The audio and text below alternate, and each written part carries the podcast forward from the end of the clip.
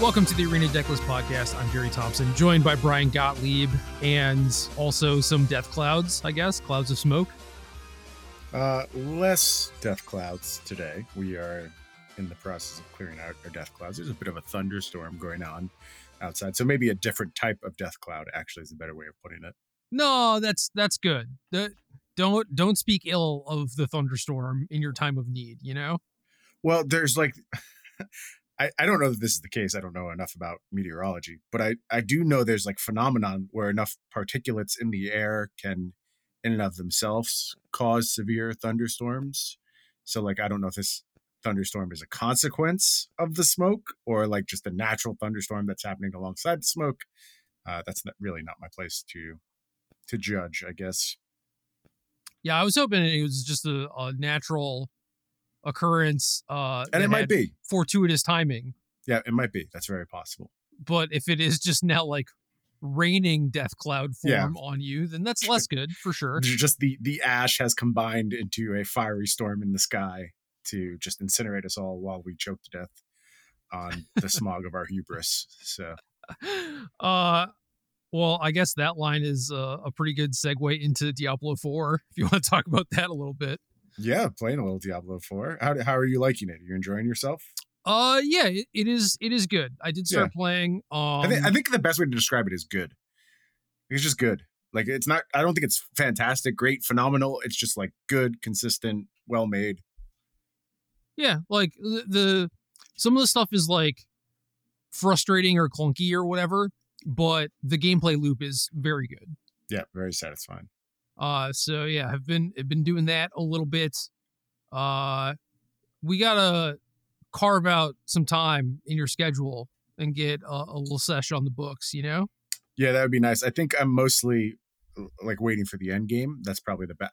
At least my past Diablo experience tells me that's when we should like pair up and run dungeons and get gear and stuff. I don't know how far along you are. Uh, I tend to have to play in very short spurts presently. How far uh, so along I, are you? I just I just got my horse today, okay. which I'm pretty excited about, uh, and I think I'm like level 32 or something like that. Okay, I got my horse at level 38. Okay, because I I got sidetracked. yeah, you, you started doing side quests and whatnot.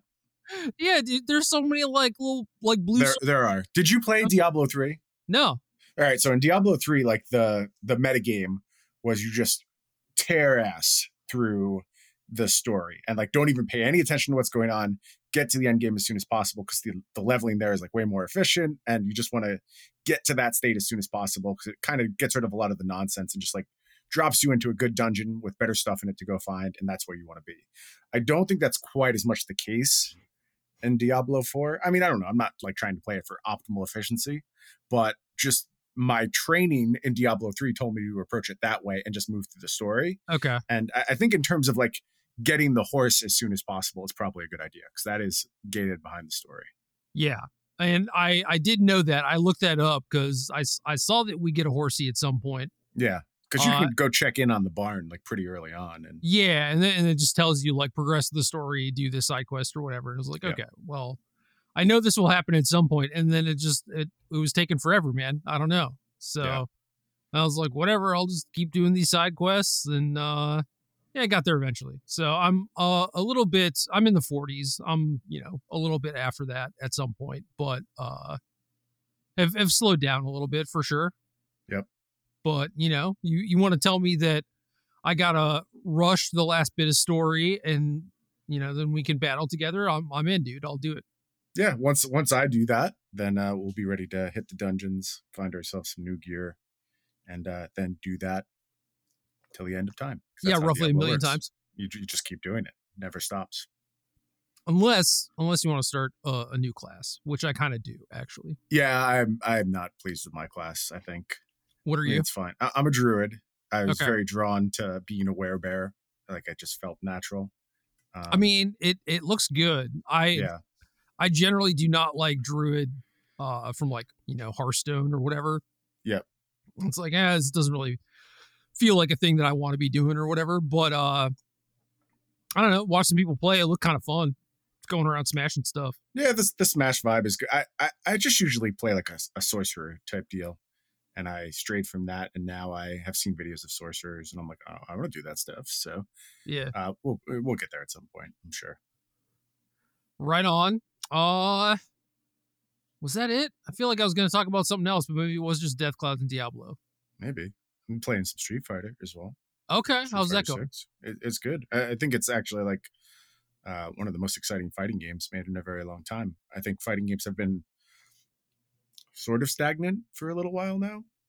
Um, and there's kind of like a lull.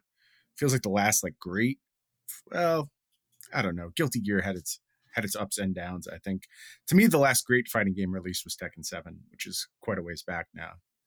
Um, so I think having Street Fighter Six be legitimately great is pretty exciting. Awesome. And I'm a silver Street Fighter. I feel pretty good about that for being an old man. I, I just watch videos like people post like this. I, I saw one on Twitter today, and someone's like, "This is the Street Fighter experience if you're over 30 years old," and it's just getting comboed the entire time and dying. nice. And, uh, yeah. I I tend to win more than I lose, and I'm I'm slowly climbing the ladder, so I, I feel pretty good about where I'm at. Excellent. Dude, good job. Thanks, still got it. Yeah. Uh did, did you start at bronze? Uh, lower than that, I think. Uh, There's like an iron or something Nice. Okay. below that. Yeah. I think it goes like rookie, iron, bronze, silver. Gotcha. All right. And I I do feel like there's something else, but you know, it is it is what it is. It's too bad. I guess we'll talk Did about you Magic. did you want to talk about the new Light Illusionist and the new Shadow Runeblade, or is that not on the agenda? the what what? The new Light Illusionist and the new Shadow Runeblade that just got previewed today. I I don't know what those are. Oh, okay. Then you probably don't want to talk about it. Are those magic cards? No, they're flesh and blood cards. Oh.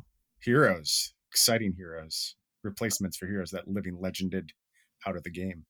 I was like, uh are those Lord of the Rings cards? I, I, I They, have they no could idea. be. Nobody would ever know. Uh, do you know there are people that would know? Uh, I, I went and looked at the Lord of the Rings set, by the way, to see if there was like a show we could do there. If there, because I talked about forcing you to do a top 10, and I like started putting together my top 10. I got like two cards that were maybes, and that was it. And I'm like, all right, let's just not do this. It's, it's not very exciting. That is that is great news to me. yeah. I love that. I, I uh, don't understand why it's not a standard legal set, honestly. Yeah, I mean, I guess especially if they're going to do like three years of standard, but those decisions were certainly made independent of Made a while you know? ago.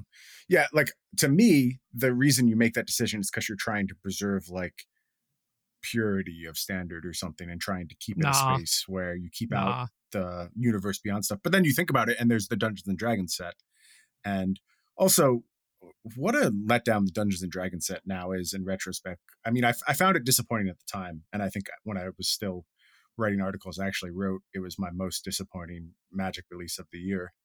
Um, but especially seeing like the level of care and creativity and detail that was put into this Lord of the Rings set, man, does that Dungeons and Dragons set feel like a miss. And I just wish like a lot of these cards would be interesting in the standard context. They are not interesting in the modern context whatsoever. yeah, And I, I don't understand why they were gated so hard behind uh, that. And I just wish this was the standard legal set as opposed to the Dungeons and Dragons one. I mean, have I have I told you about the D and D set? I don't think so. Remind me to tell you when we're done recording. Oh, this is this is not podcast information. Not not today. Maybe Okay. someday. You know? when when we're on our way out the door. yeah, Okay. someday. All right, I'm I'm like scrolling through this uh, Lord of the Rings set, and I see a saga that has six chapters. That's all the same chapter. Uh, I I ain't reading that though, so I'm closing that tab, and we can talk about Pioneer. Yeah. Pioneer RC is going on. And I will tell you, Gerald, in what starts to seem like exciting news, but actually ends up not being exciting or interesting at all. Uh, there's a Pioneer tournament near me tomorrow. And I started looking at deck options and looking through my cards.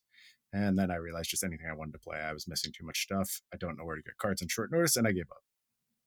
But I almost, again, almost played a Pioneer RCQ. Don't you have friends? No. In fact, you know, No, I really want to see people the that new. you know though. No, no, nobody likes me. I, I really wanted to see the new Spider-Man movie, and I'm like pretty excited. Well, that uh, is that is just that in. smart. I want to see that too. Yeah, yeah. So I'm like, well, who could I get? And I want to go during the day. I don't like going to crowded theaters, and you know, people work during the day, and I have a weird schedule, so can do that. And I'm like, well, what kind of friends do I have who would go to see Spider Man with me? And I'm like, oh, none. I'm like, okay, well, my mom's retired. Maybe she'll go see Spider Man with me. And I'm like, hey, mom, do you want to go see Spider Man today? And she's like, nah, I have plans. So my mom shut me down. Getting to go see time Spider-Man. by your mom. Yeah. So that tells you the state of my uh, friendships and how readily available I have various Um, magic cards. Okay, here's here's me. I'm going to shoot my shot. Okay. There is an SCG in Baltimore this weekend. Yeah. If you come, Oh, I'm cur- no. uh, Brian, if, if Oh, you no. come, I'm my plan currently is to stay in a hotel room by myself because I have no friends. Okay. And uh so you can, you know, I've I've crashed with you for free. Yeah. A lot of times at Flesh and Blood events. And I think the logic there is like, well, you y'all have the room anyway, Yeah. right? I mean, So- it wouldn't matter. You you're always welcome to crash with me. Like if you were coming to something I knew you didn't really want to be at, I wouldn't like charge you a rental fee to come hang out with me. Well, uh, okay, so um, the same goes here. I, I'm gonna I'm gonna be in this room by myself no matter what. Yeah. So if if you want to come, uh, you know, you're you're free to stay with me, and we can go see Spider Man. I will happily Yeah. skip X days of magic, whether it's like all three of them or whatever. Uh, I will say out. with a, with a bit more notice, maybe I could have made this work. Ah. It's it's not going to work for this weekend. Man, where to, where to get cards on short notice? Where to get friends on short notice? I we know. just if only there Striking was like an Uber for these things, you know? yeah, striking out left and right. uh story of our lives anyway uh pioneer Wait, why are, why are you going to the Magic tournament? uh good question Okay, no a- you don't you don't you don't have to have an answer. I understand. I do these things all the time. one of my friends is coming up and i i sort of figured that this would be the case where you'd like come up with other people or whatever and, and have their own place um Hmm. but he's he's even staying with like uh i think he said his friend's sister you know something along on along those lines Uh, I see. So you'll know someone there. You just don't have someone to crash with. yeah yeah That makes sense. So, uh, definitely do not feel comfortable being like, "Hey, can I stay at this stranger's house or whatever?" You know. Right. Which is something we absolutely would have done back in the day. In fact, one of the first few times we ever hung out was at someone who was probably a stranger to your your house, I think, at, at Maddie Gem's house. Did you know Maddie Jem before you stayed there? Um, I mean, not well Yeah. for sure, but yeah, I, I just remember there was like 14 of us staying there. yeah, yeah, yeah. That stuff like that did happen a lot. Yeah. Yeah, too too old for that shit now, man. I don't know. Oh, agree. Agree. I need a quiet, comfortable, dark place. Yeah, I'm not I'm not upset about staying by myself. Oh, I'm sure. I'm sure. I do that. Uh, uh, in fact, almost anytime I'm working now, I, I make it a point that I uh, want to stay by myself or with a very, very select group of people who I know, like I don't have to interact with or amuse in any way whatsoever. whatsoever. I can just like shut down at the end of the day because it's so draining to be around that many people all day. Yep. All right. Five regional championships. Five champions, I mean, I guess we're, 10 we're ish invites to worlds. We're not exactly sure. It, either way, it's too many. Uh, I, don't- Um, I, don't- I'm not going to say that. I just think it's it's the tournament has changed. Like I think Yeah. continuing to call it worlds is, I mean, whatever. All this stuff has changed, so it, it doesn't really matter to me. Yeah, Yeah, I mean, fine. Worlds used to be a, a 400 player tournament, Correct. basically. So Correct. uh, the fact that it went down to like 32 did change it, and uh, yeah, it's just it's not the same as it was, and just need to change our expectations a little bit, which is fine. Yeah. I think so. But yeah, uh, five regional championships happening on the same weekend. We have a Frank Karsten tweet and an accompanying article. Uh, so you know, shout outs to Frank for doing all the hard work and for basically making our podcast for us. Yeah, as he always does around these things, just rely on what Frank says and then uh, talk through it. And good stuff to talk through here. Kind of, I don't know. I I didn't find these results super surprising, with the exception of a couple outliers, uh, mostly on the positive side. But kind of what I expected for a lot of the rest of the format, honestly. Yeah, uh, not not too shocking overall, I guess, but definitely some cool stuff to talk about. Yeah. So the deck with the best win rate, I believe this is part of the surprising part of things because uh, you know, I certainly wouldn't have called this, you wouldn't have called this, but the no. highest win rate at 62.5% with basically about 100 matches, so like a pretty decent sample size. Decent sample size, yeah. Yeah, Azorius Lotus Field. And yeah. I saw this list from the the Canadian RC, and I was like, "This actually looks pretty good for for what fine. the format is now." Yeah, it, it, really does look fine. I was like waiting to go through it and be like, well, "Hate this card, hate this card, garbage. What are we doing here?" And then I'm like, "No, I think this is actually completely fine." And a, a lot of like when we talk about control in these like more expansive formats, be it Pioneer or Modern, we talk about just like that power spike and how fair these decks tend to play and how it doesn't line up with the rest of the format. And I would say that about like Pioneer Azorius Control, which I think is completely medium. Like you could register it. Eh, I could register it just because I have a comfort level with that style of deck. I don't think I'd be making a heinous decision, but I'm very convinced I'm not making the best decision. But something like this Azorius Lotus Field deck, which relies on strict proctor as well as discontinuity to really up the stage of the game you're playing on, I think it's really exciting. Like it just adds another wrinkle to what you are capable of and lets you play on power scale uh, with the other decks in the format. And I'm I'm kind of a believer here. Like I, I think some things would have to change pretty dramatically about the format before this gets like invalidated entirely. I, I expect what will happen is this deck gets picked up in large part after this RC it has a really really poor performance for a couple weeks like the next time we get to look at our little cubes it's going to have like a 45% win rate as everyone yeah. rushes to pick it up as the hot new thing but i think people who stick with this archetype continue to refine it continue to think about how we're uh, occupying those removal slots what the card draw is what small amount of counter magic is actually going to make the cut what kind of like top ends you want be it dream trawler finale of revelation stuff getting all of that right on a week to week basis is pretty exciting for this deck. And uh, I, I, think we might have seen a metagame evolution here. And we get a Castle Vantress in there. So you know the deck is just banging all over the place. You know I was going to mention that. So uh, this this deck has 26 land and two Jwari disruptions. And then, yeah, the, the core that you mentioned, like Strict Proctor, Discontinuity, not messing around, eight cards that uh, turn off the downside of Lotus Field, and then also three Thespian stages too. Yeah. And then the the rest of the deck is basically just like card drawing sweepers and planeswalkers. That's, That's it. it. Pretty simple, but doing that ahead of curve is a big deal. And I also I just love how discontinuity bridges this plan so well. And I know this isn't the first time we've seen this, but this does look like the best shell I've seen for it. You get the two mana stifle effect, go ahead and get your Lotus Field into play. But once you have a Lotus Field, this is a real card. Like this can do some damage to your opponent's plans, especially the way the format is set up right now. Like this can just be a KO against a lot of folks out there. And yep. I think that's a really, really exciting place for this deck to be. Yeah. This this list looks very, very good to me. And I, I'm not surprised to see like one copy of it doing well. Uh, but the best win rate overall with like a big sample size, like that is kind of surprising. I'm I am sort of surprised that this deck had as many uh, people on board with it as it did. But uh, those people are all pretty smart, apparently. Yeah, it looks like it. I mean, this probably represents what, like seven? Uh, we'll say some of them probably didn't make day twos, or so. So maybe we're looking at like nine or ten players for this sample size that were presented here.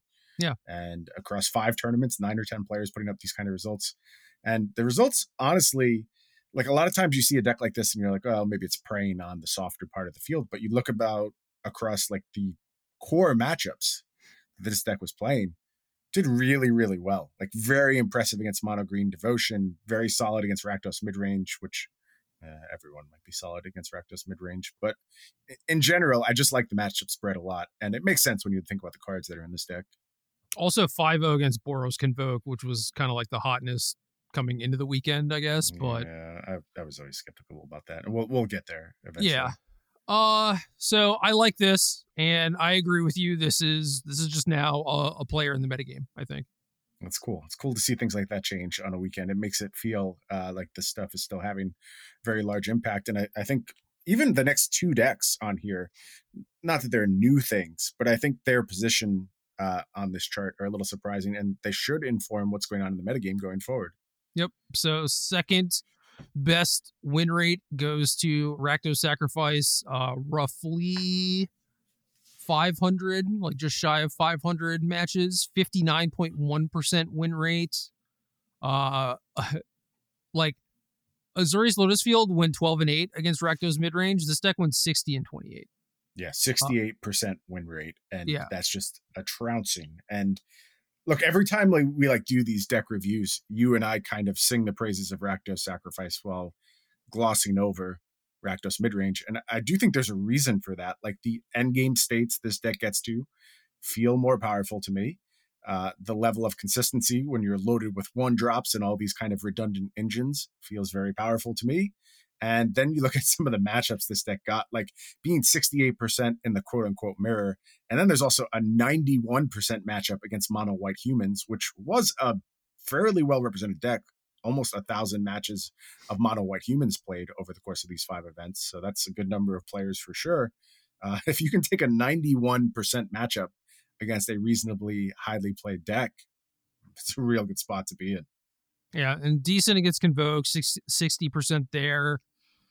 Uh, but a coin flip against Devotion, and then slightly better than favorable win rates against Izzet Creativity and Azorius Control, both of which I'm like kind of surprised by actually. And then 45% against Greasefang, which is not surprising. I think the the sacrifice decks have gotten much better tools for playing a bit of a long game against uh, things like uh, Azorius Control and like yes, but it's it's all small ball stuff, you know? Like you can never run out of things to do, but eventually they're they are going to start dropping like Teferis on you that you can't really deal with. For sure. For sure. I, I just think like I don't know, your your deck is just naturally bigger now. Like things like Fable the Mirror Breaker make it naturally bigger. You have real threats, and then you go to sideboarding, you get things like your Ob Nixilis, where you get a little bit stickier. Yeah. Uh, after after sideboard like, things seem pretty decent. They tighten up. Yeah. I mean, you're playing the the four Thoughtseize two duress package, so you are disruptive. You're able to take those uh, key pieces of interactions on key turns. And with the shift to Unlucky Witness, you're just seeing more of your deck, right? And I, I think like I don't know. I, again, this is another card. Every time we see it in the list, I kind of get excited, and I, I just think this card is phenomenal. Like, yeah, it's exactly card. what this archetype was missing. Absolutely busted card. Uh, third place deck, Azorius Spirits, fifty-seven percent, uh, six hundred ish matches. Uh, forty-eight percent against Rakdos, sixty-one percent against Devotion. That that number is lower than I'm happy with. Uh, pretty close to even against Creativity and Blue Eye Control. Eighty-eight percent against Greasefang. There it is. That's a good win rate. Uh, 45% against humans, 44% against Convoke yeah, so I think you just don't want to play the other creature decks, right? Like that's that's yeah. what's going on here. Is you're you're punished pretty hard against creature decks. You're good against combo decks, and uh, nice read on the format to the folks who brought Azorius Spirits, especially in the face of things like oh Boros Convoke is going to be everywhere, uh, because not a good matchup. I think. I, I mean, you can find tricks and you can sideboard around it and, and maybe you make it okay, but it's certainly not what you want to play against and uh, you had to kind of make the read that all this Hogaak talk was nonsense. And I think these players mostly did that. So good for them. Literally Hogaak. Literally. 47% win rate.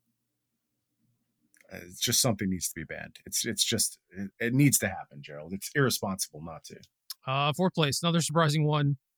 Selesnya Angels, uh, 54% win rate, a little over 100 matches bad against devotion and blue eye control, slight dog the creativity, even ish against Greasefang, but only two matches, and then good against humans, Rakdos mid, and Convoke.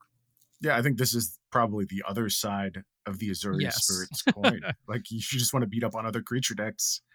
here's your way to do it. Not a lot of disruption, not a lot of uh, staying power, so you struggle against your control matchups, but any kind of mid-range-ish creature-based stuff, you just steal their lunch money.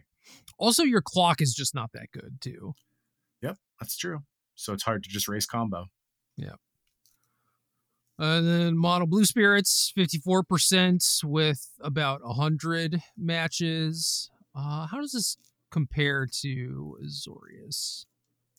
A little bit worse against Rakdos. Yeah, I feel like the sample size is probably too hard to make a comparison. It is. I, I bet they're pretty close in terms of matchup percentages. I just bet, I, bet Azorius just picks up like a point or two across most matchups. Uh, yeah. So other than like the Rakdos being like 10% worse, the rest are the rest of the numbers are all pretty similar, honestly. And I, I think that Rakdos number could even out with a larger sample size where they look pretty similar. I, I think it's one of those things where the, there is nothing wrong with mono blue spirits. I just think it's a little bit invalidated by Azorius spirits. Yeah, that is probably true, but I if like if I was ever going to play spirits, it would be because I thought that mono blue is good. Okay, I, I understand where that's coming from. Like I would much rather do like curious obsession stuff than I don't know spell queller stuff. You know, that's yeah. I mean, some of these Azorius decks are doing both. We should note, uh, particularly, uh, I I think the the winner of the Canadian tournament was playing Curious Obsession and Spell Queller. So yeah, I, I, I don't think like you can that. just do both. I don't like that. Okay. I, I don't want clunky cards in my Curious Obsession deck, you know? Yeah, I understand. You just want to curve out. Yeah, it looks like as as far as white cards go, uh, we are only looking at Spell Queller and a Skyclave Apparition in the main deck. Okay, that's not bad. and then and then we go portable hole wedding announcement, invasion of Gobakhan, and uh Catilda. Yeah. Actually, the entire the entire sideboard is white cards. Which makes So- sense. so- yeah, yeah, because now, the the yeah. mono blue cards are not that good. So Yep. uh, yeah. Now you think about it, and you're like, oh, okay. Now I understand what we're doing here. You get to shore up a bunch of matchups in your game two and three. You're still getting similar matchup spreads in game one. I, I think this is pretty smart, actually. Yeah. All right. Uh sixth place. Formerly literally Hogaak is Mono Green Devotion. Uh 53.8%. Shit ton of matches played as expected. Uh, 63% against Rakdos, 59% against Creativity, 53% against Azorius Control, 52 against Greasefang, 37 against Humans, and 55 against Convoke. Yeah, I man, I I just think this deck has continued to be really good. Like nothing has really changed. The the humans matchup being bad is quite interesting to me. Uh, it does point a way forward where like mono green devotion is the best thing to be doing. Uh, and and humans is a solid deck, like a pretty impressive performance overall. When you take away that Rakdos sacrifice thing, and I think when Rakdos sacrifice becomes more popular, that means there's less humans, which are should both happen, which means there's more space for mono green devotion at the top of the metagame. I think this deck is going absolutely nowhere and is still like the biggest threat to win your RCQ if you were playing one this weekend. I feel like we used to go through these cycles where folks would hyper focus on devotion or Rakdos or Lotus Field, like trying to make sure that they beat those archetypes. And this weekend seemed like folks were just kind of all over the place and all all the decks I don't know, just sort of got a, a chance to do their thing, you know? Like we've definitely seen worse win rates for devotion than 54%. Oh, right? for like sure. if people want to beat the deck, they can absolutely beat the deck. Yeah. Yeah, Um, well, a lot of people were giving a lot of sideboard slots to literally Hogaak. So when yeah, a deck like that shows up, There you have go. to account for it in many ways, and that makes room for the most consistent, most brutal, ruthless deck you can really play. And I, I still think that title is claimed by Mono Green Devotion. Yeah, that makes sense. All right. Uh the deck under that is mono white humans. Uh talked a decent amount about decks that were just like beating up on it kind of mercilessly, but still held a 52.5% win rate. Yeah. Uh, slight dog to Rakdos, 45%. That's not bad. 63 against Devo, 61 against Creativity, uh, 57 against Blue White Control, 41% against Greasefang, and 51% against Convoke.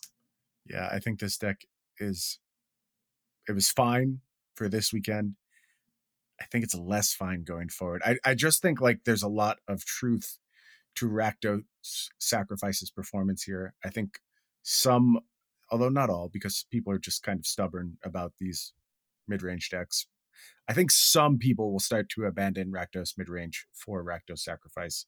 I expect that spread of Rakdos decks is going to be closer to like 60 40 next go around, as opposed to here where it was probably like 90 10. And if you get closer to 60 40, I do not want to be the person playing mono white humans. That matchup just seems atrocious if you have to face Rakdos sacrifice. I'll also point out too that like maybe maybe this deck caught a little bit of splash hate because of a more creature centric metagame. Yeah. And to focus on Boros Convoke. And if that's true, and this deck was catching splash hate and still putting up 52.5% win rate, well, then this deck is just good. Like that's right. a very, very strong spot to be. Um, so if that is the case, and Rakdos Sacrifice doesn't come up and take a huge percentage of the metagame, I think this is still a fine choice. For at least a couple weeks, though, I'd be hesitant here, and I I really want to be on the Rakdos Sacrifice side of things. Yeah, I agree with that. And I think the easiest way to beat sacrifice is to just do like go big stuff, you know, yep. like the the blue white lotus field deck. Yep. Yeah, kind of ignore them. Uh next deck is normal Azorius control, 51.1% win rates. Uh generally don't like this. We kind of, you know, talked about the ability to power spike slightly early and especially when there are things like uh Boros Convoke in the format, you sort of need the ability to do that. And like sometimes just like a, a turn four sweeper is that against them. Just gives yeah. you like a lot of breathing room back. And granted, uh there were some innovations. Like there's a blue white list from Abe Corrigan that is Yorion, So I I don't like it all that much uh because like the added inconsistencies or whatever. But for temporary lockdown for Boros and yeah uh, also, two copies of Rewind, and I actually do like the rewinds. I think that that is a good change. Hmm, that's interesting. Because it, it is like another power spiky thing, right? You know, it's like you get to do your it counter spell and either like Deluge or, or Wandering Emperor or whatever on the yep. same turn. No, it's a that is a big swing for sure. So I don't know if you're interested in normal blue white control. I think the Abe's Abe's list is a good place to start. And I, I saw a few other people playing like rewind in this deck too. So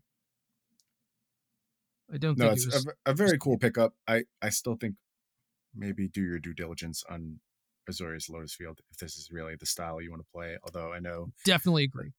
Azorius control players will not listen to that advice. So I'll no, save it. No.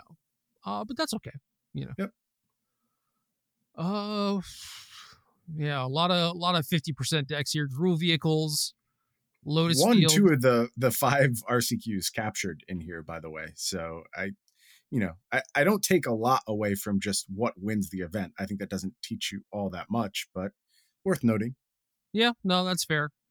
Uh, so Gruul Vehicles, Lotus Field, Enigmatic Fires, Dimir Rogues, and then Abzan Greasefang at 49%, like just shy of 50. So Yep some coin flippy decks. Uh, the fires deck I kind of want to talk about because uh, Raph's deck looks very good.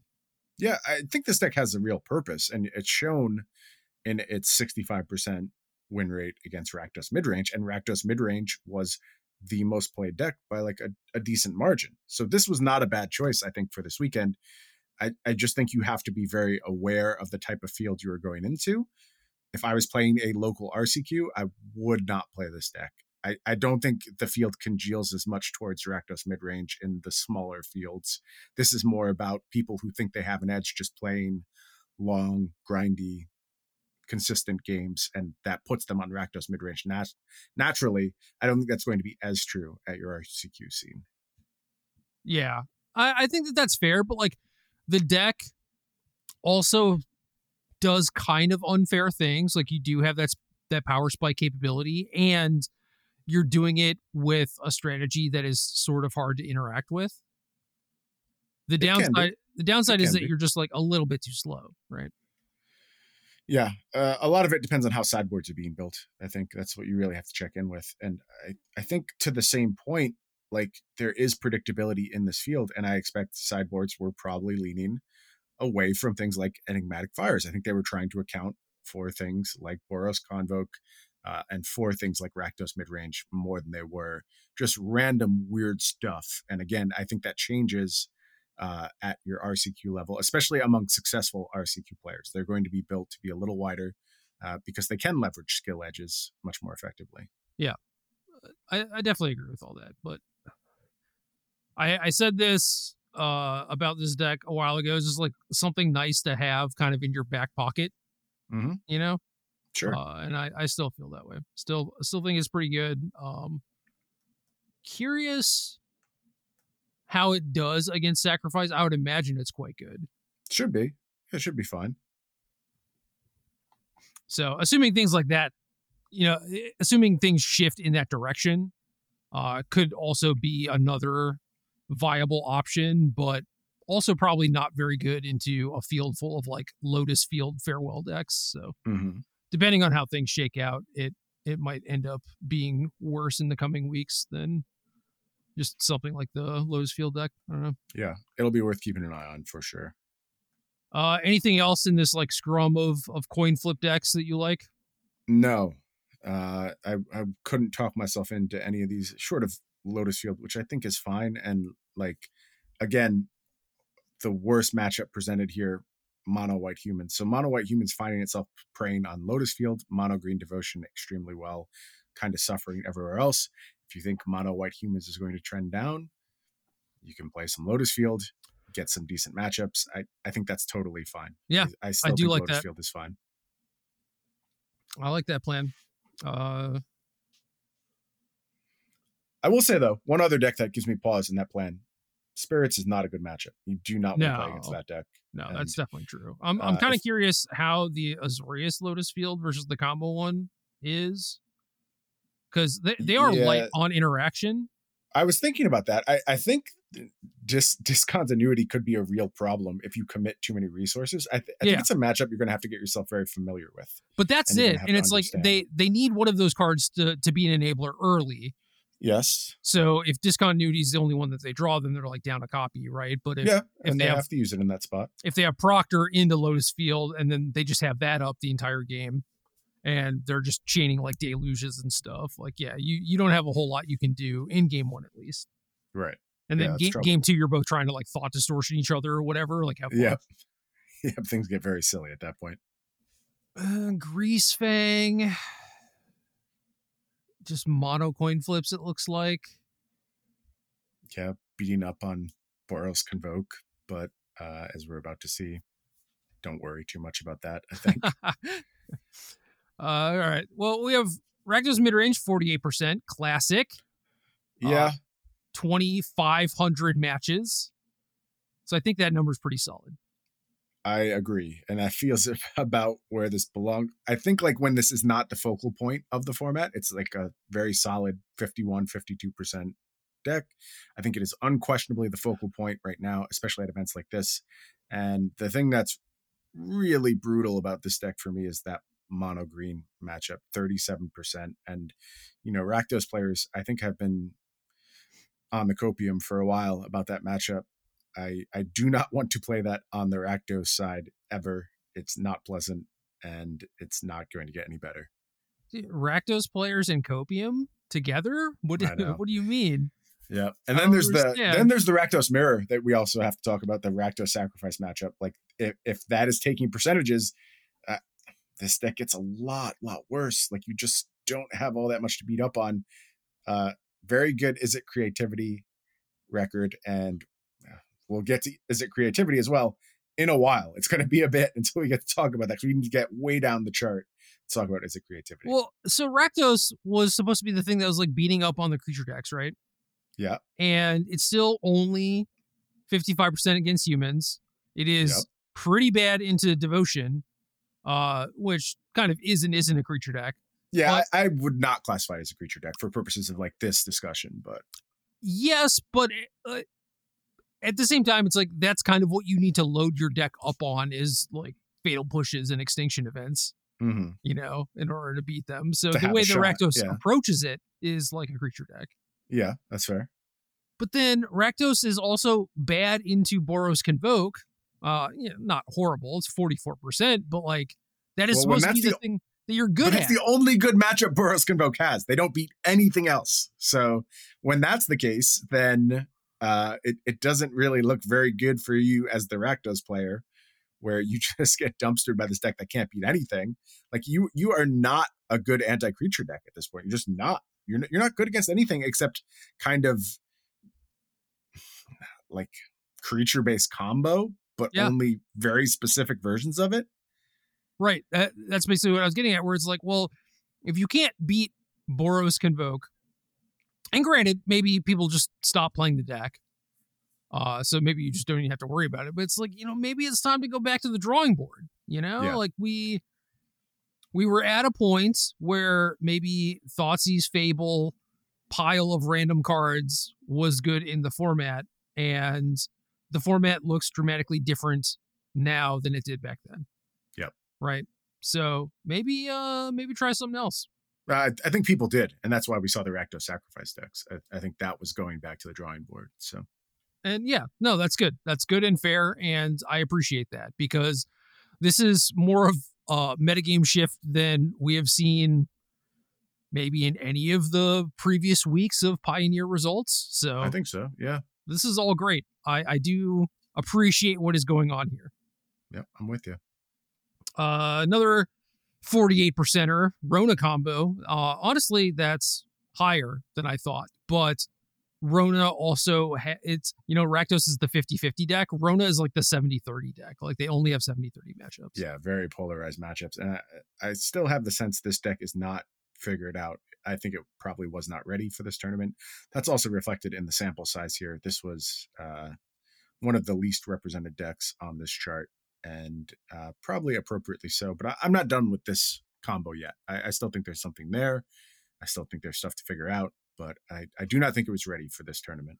Now here here's my pitch for Rona combo is that it has an unbelievably powerful potential turn 3 kill and a lot of its combo pieces are blue cards that help you filter through things. Yeah. You just need to figure out the rest. Yes. And it turns out that that part is tough, but like you have the basis for uh, a, a thing that seems, you know, like in, inverter esque, right? Yeah. Oh, I agree. And I don't necessarily think that, you know, people just haven't like figured out the right build or whatever. I think that the pieces just don't really exist in the format, but Maybe. given Maybe. enough time, we're going to get there. Yeah, that that's a fair way of looking at it. But yeah, the the ascendancy one looked solid. It looked like a a good version of that. Um at, at least as far as the things that you can do currently, but Yeah. still not a thing that I'd be super happy registering. Yeah, makes sense. Uh, slightly below that, we have Neoform Atraxa at 47.9. This I, I feel similarly about this deck, where it's like pretty close, does some powerful stuff, again, has a lot of 70 30 matchups, but is just like a little bit off. Yeah, I think one of the things, like one of the knocks against Pioneer is that it is presented as a 70 30 format.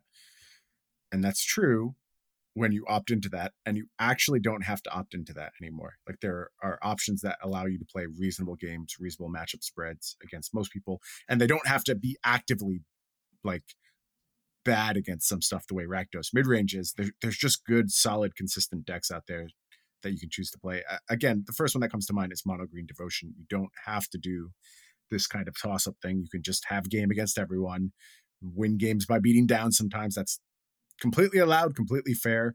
And I, I really want to put Rakdos Sacrifice in that same category as well, where I think you are going to play some tough games, but especially after sideboarding, you have tools to play against everyone. And I don't think you need to opt into these 70 30s anymore. Yeah. No, I, I definitely agree with that. Uh, finally, like twentieth deck down the list, we have Boros Convoke with uh 600 matches, 47.7 percent win rate. Honestly, that's that's not a terrible win rate for a deck that is still pretty highly untuned Mm-hmm. and like pretty new, but uh 56% against Rakdos, 45% against Devotion, 54 against Creativity, 33 against Blue Eye Control, 32 against Greasefang, 49 against Humans. Linear deck that just puts bodies out there will always look impressive when you're goldfishing. Yes. And then it has to stand up against the format. And it- it'll also look impressive the first few times you play it against somebody who has no idea what's going on. The problem is when people know what's going on, when it's going to be played in 600 matches and people account for it, it's going to be very hard for this deck to succeed in this format. I think it's an option. I think it's fine. I think it's going to settle into being a tier 2.5 deck when all is said and done, at least with the current pieces right now needs to pick up some elements of just like like the staying power is good. I, I think the this the disruptive elements just aren't there, and you can do very similar clocks with either uh, extreme staying power or a slight bit of disruption. Like thinking about something like mono white humans, which does actually get that disruptive edge, and the clock isn't that far off. Like it's it's close to what Boros Convoke does. Yeah. it's just more enticing to me. Yeah, I, I would say either slightly faster, uh, like get a new print, or something that is a little bit more disruptive that also somehow fills the theme, which seems like Yeah. uh, a taller ask. yeah, some kind of like disruptive one drop is what you're looking for, really. Because then you're just putting something on the field for your convoke stuff, and you're able to mess up what your opponent is doing. But there's a reason we don't see a lot of disruptive one drops, so I Right. would not hold my breath for that. Yeah, me either. So it is looking like you need something to be a little bit faster, which is, uh, I mean, at this point, I don't even know. Like, I, I would look towards maybe something that just like makes the deck a little bit more efficient, so that you don't have to play Dragon's Fodder type of stuff or whatever. Yep. Like maybe that that sort of thing is good enough, but I don't know. Yeah, I, I haven't seen it yet. If it's out there, Uh, I guess I guess McVitie's list didn't even like resolute reinforcements is kind of a dragon fodder, but is a good version of that at least. Mhm. I guess maybe uh, a better artifact producer too for your demolitions. Maybe that's Sure. good enough. yeah, But yeah, whatever. Unlikely. Uh Omnath, Bring to Light, 47%. No surprises there. Yeah. Uh, uh like this deck is is close, but it's just missing so many beautiful things that that modern has available to it that I do not think will be available in Pioneer, such as, you know, fetch lands or pitch elementals. So yes. I can't imagine what this deck would have to get uh, in order to like increase this matchup spread. It's a good question. I think it will always be fine against mid-range decks, and therefore people will always play it because it's fun and does cool stuff. So But it- it'll probably stick around. It's it's like an anti mid range deck that isn't just annihilating them like fires or Azorius Lotus Field would. Yeah. You know, You're you're not wrong. It's like I guess I guess what you are supposed to get for that is like less polarization in your non mid range matchups, but I don't think you really get that. Like, no, because there's there's like a lot of mid forties and like yes, thirty three percent against Greasefang type of stuff going on here still. So Yeah. that's not good. at that point, you might as well just play the fires deck. I agree. Uh, and we have Izzet Creativity at 45.8%. Yeah, this this to me is like you know we talked about the shocks at the top of the table. This is kind of shocking result at the bottom of the table. I thought this deck was quite a bit better than this. Uh, I I still think something in this vein is good. I'm kind of just into the transmogrify decks now. Honestly, I I think that may just end up being a better version of these creativity decks. Like uh, Jund Transmogrify was actually, if I was going to play what I wanted to play this weekend. And I don't know that I think it's the best deck. I think it might have been the best deck for me in terms of what it does, uh, in terms of how rusty I am at Magic, in terms of just like what I am capable of doing right now. I thought it could be a good choice for me. You're like, um, I can I can point and click at my treasure token. You know, correct. I understand how that works, but I I think uh, maybe it creativity needs to go back to the drawing board a little bit and think about combining with some other decks, being replaced by some other decks for a little while. It just isn't finding good matchups. And I think the format has prepared like this is another thousand matchup sample size. This this is not it's a big sample. Uh, yeah, this is not bad data. This is there's no good matchups out there against the top decks, and that's a real problem. So I, I, do think it's time to go back to the drawing board for this deck. Yeah, the only positive win rate here is 60% against Greasefang, and then I guess, you know, beating up on the other category. Yep. Not great. I think holistically, this is kind of similar to Rakdos, where it's like, yeah, just go go back to the drawing board because you started with this premise of I will put uh Keranos or not Keranos, Xenagos and close uh, and Worldspine Wurm into play and and one shot you, right? And I need mm. that against certain matchups, maybe like Lotus Field and Mono Green, right? And I think that people have found that you don't necessarily need that against Mono Green, and Lotus Field is perpetually like a pretty small portion of the format too. Yep. So at that point, it's just like you're doing all this work to do like a Worldspine Wurm, which is just, you know, not good enough against many many decks. So is you know like you said like maybe transmog into Atraxa is just a, a better option against the majority of the format than a 1515 is. I think so. I think right now it is, and that could always change.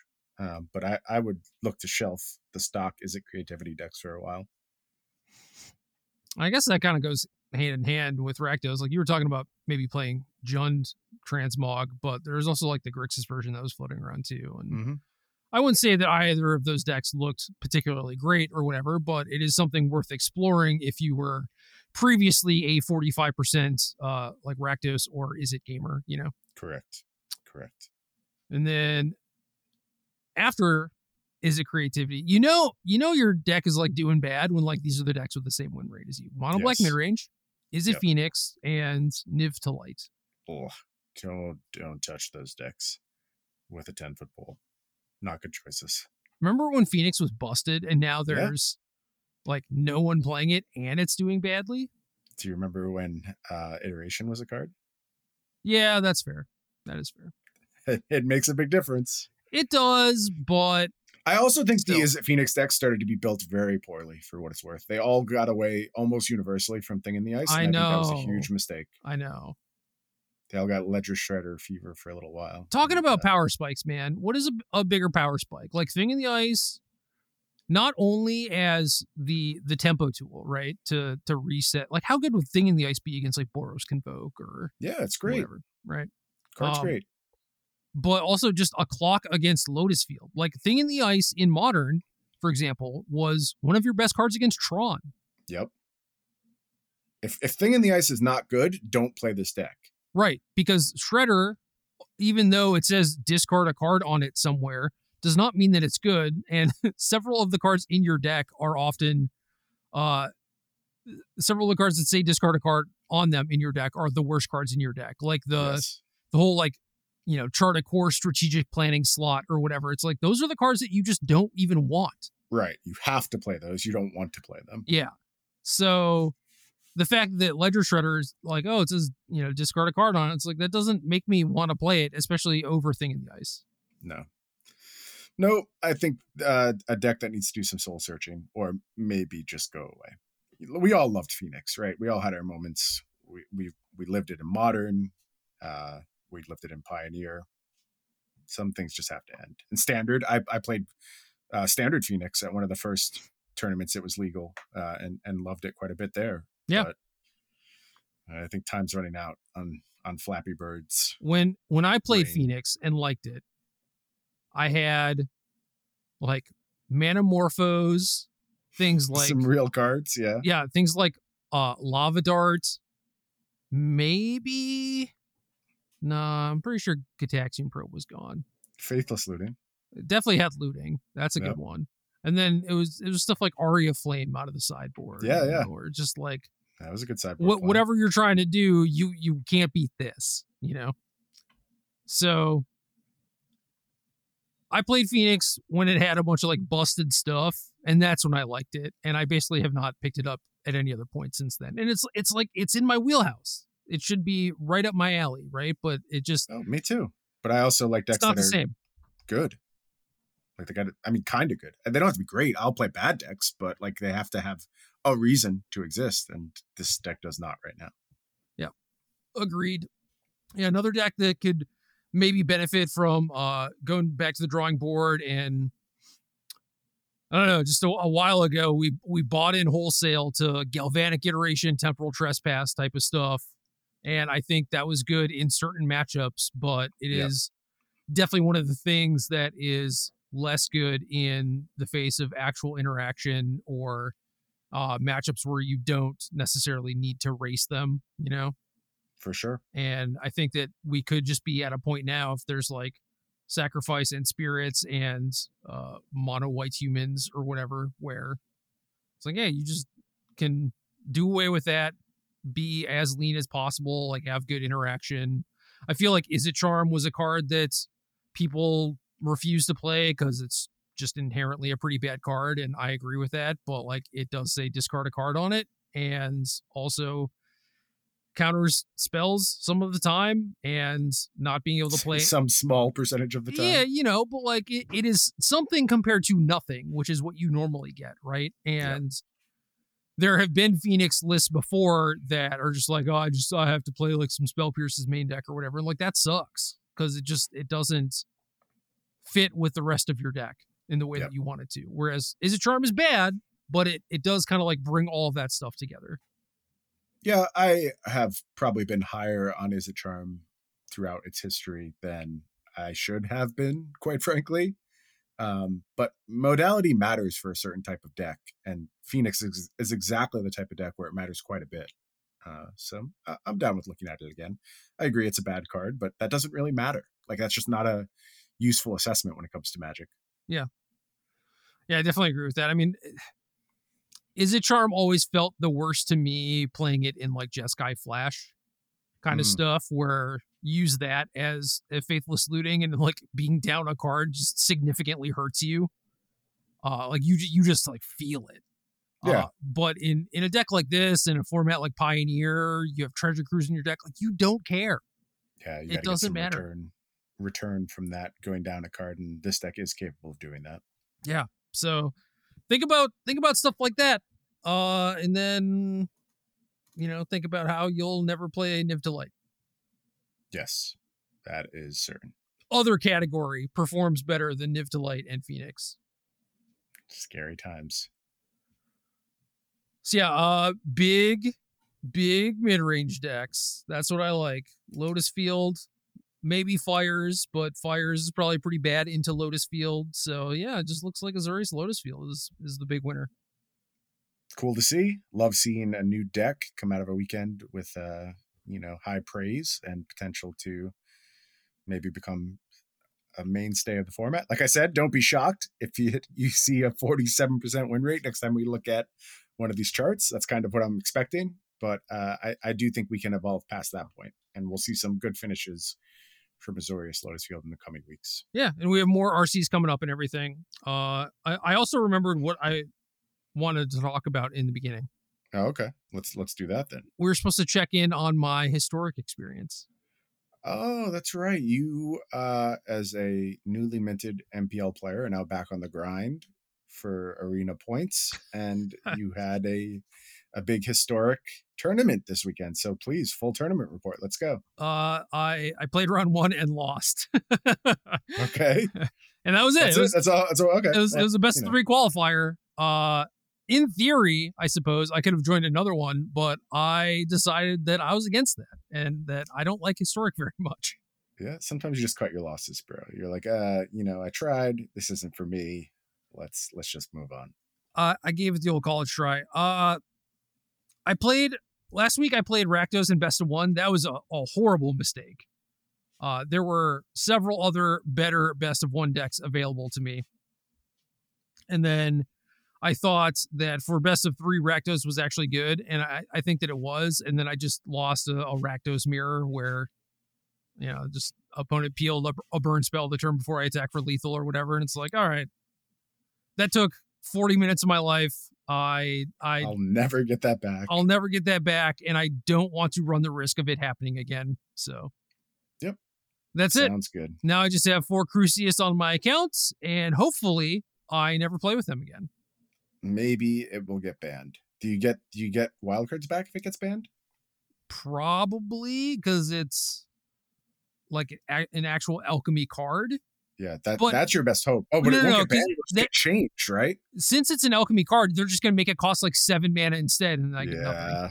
Oh, wow. What a beating.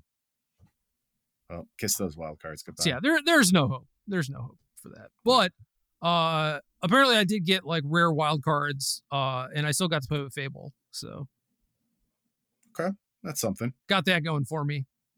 Yep. So uh when when are we gonna play Diablo, man? What do you think? Uh, well, let's see. As usual, pretty busy. I leave for Auckland in a couple weeks. Are you gone So for like six weeks again? Uh, f- like four and a half weeks this go around. Okay. So that will also keep me busy.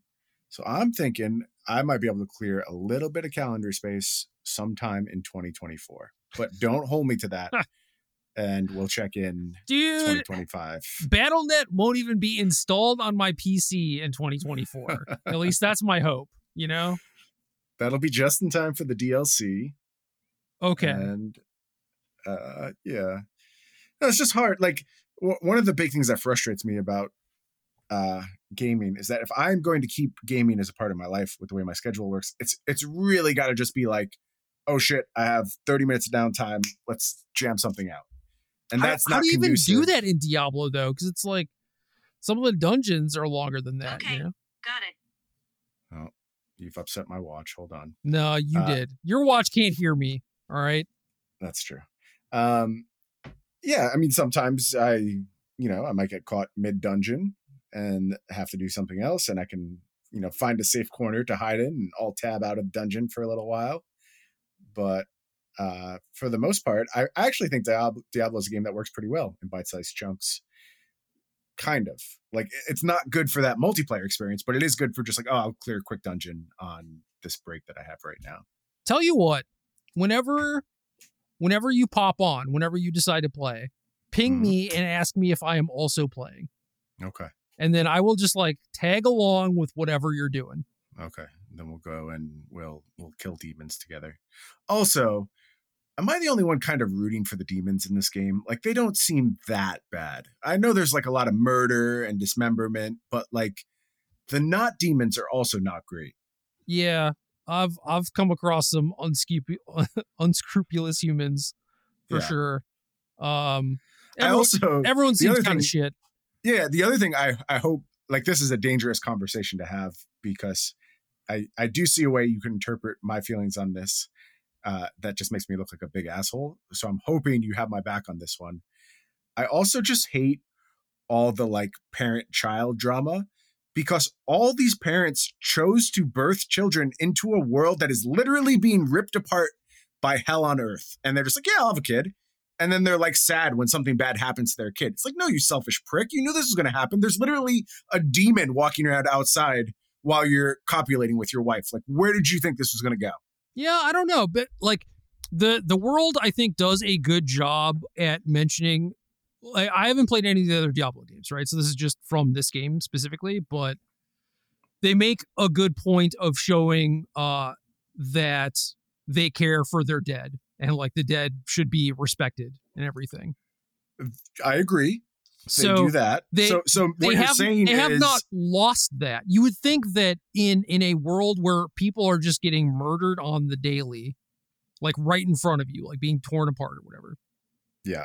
That it would desensitize you a little bit. But it like they still find a way to hold on to meaning in that and and and care about it, which maybe is is silly.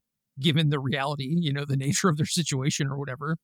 Yeah. There's also some elements of like, if they have that relationship with death, do they just embrace death as a positive thing? And then, like, yes, you have these, you birth these children into hell on earth, and like, there's a high chance they are probably going to die before their time, but like, that's the state of the world. And then they carry on. I guess they do have definitive proof of afterlife, right? So, like, uh, maybe the consequences are a little bit lower at that point. If, you if you're if you're a demon at least. yeah. No, yeah, there's I mean, there's like- like, some stuff going on with like spirituality and whatever. But Right. And there's like that light dude on the other side with the glowing eyes who's like very obviously angel adjacent and he's real and like people see him. So, Yeah.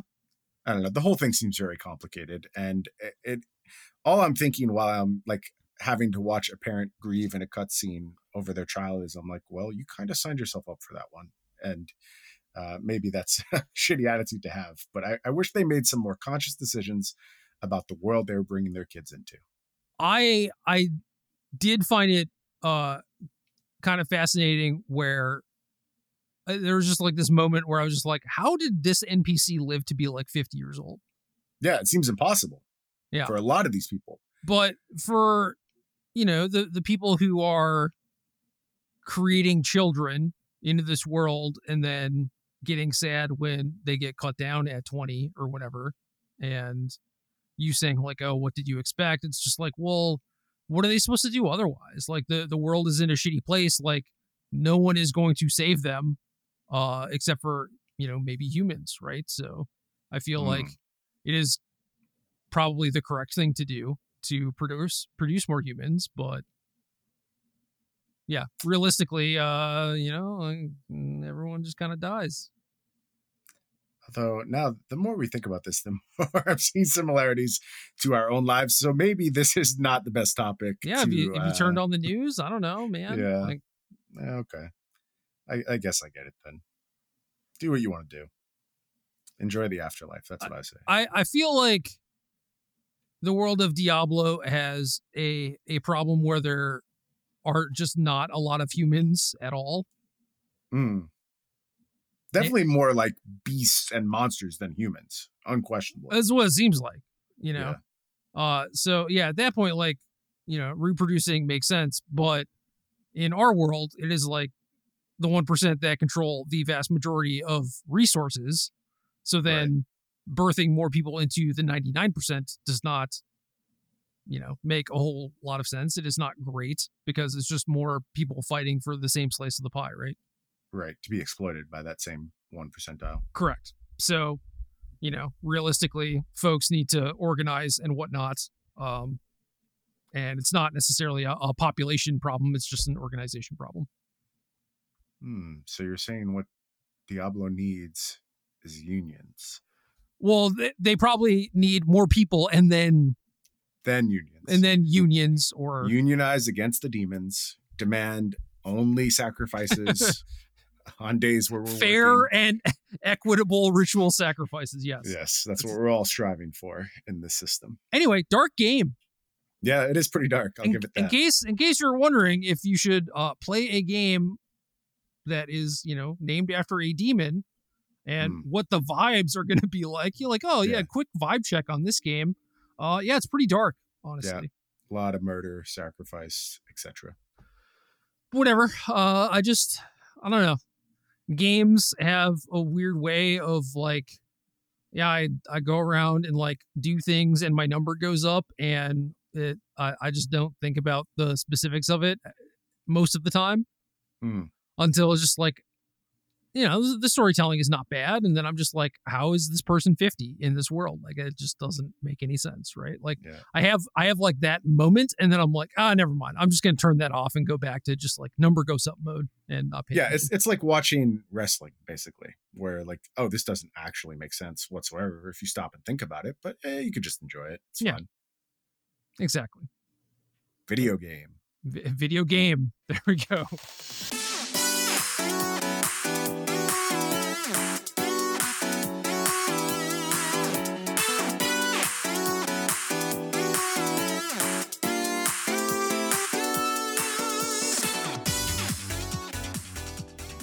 Good luck.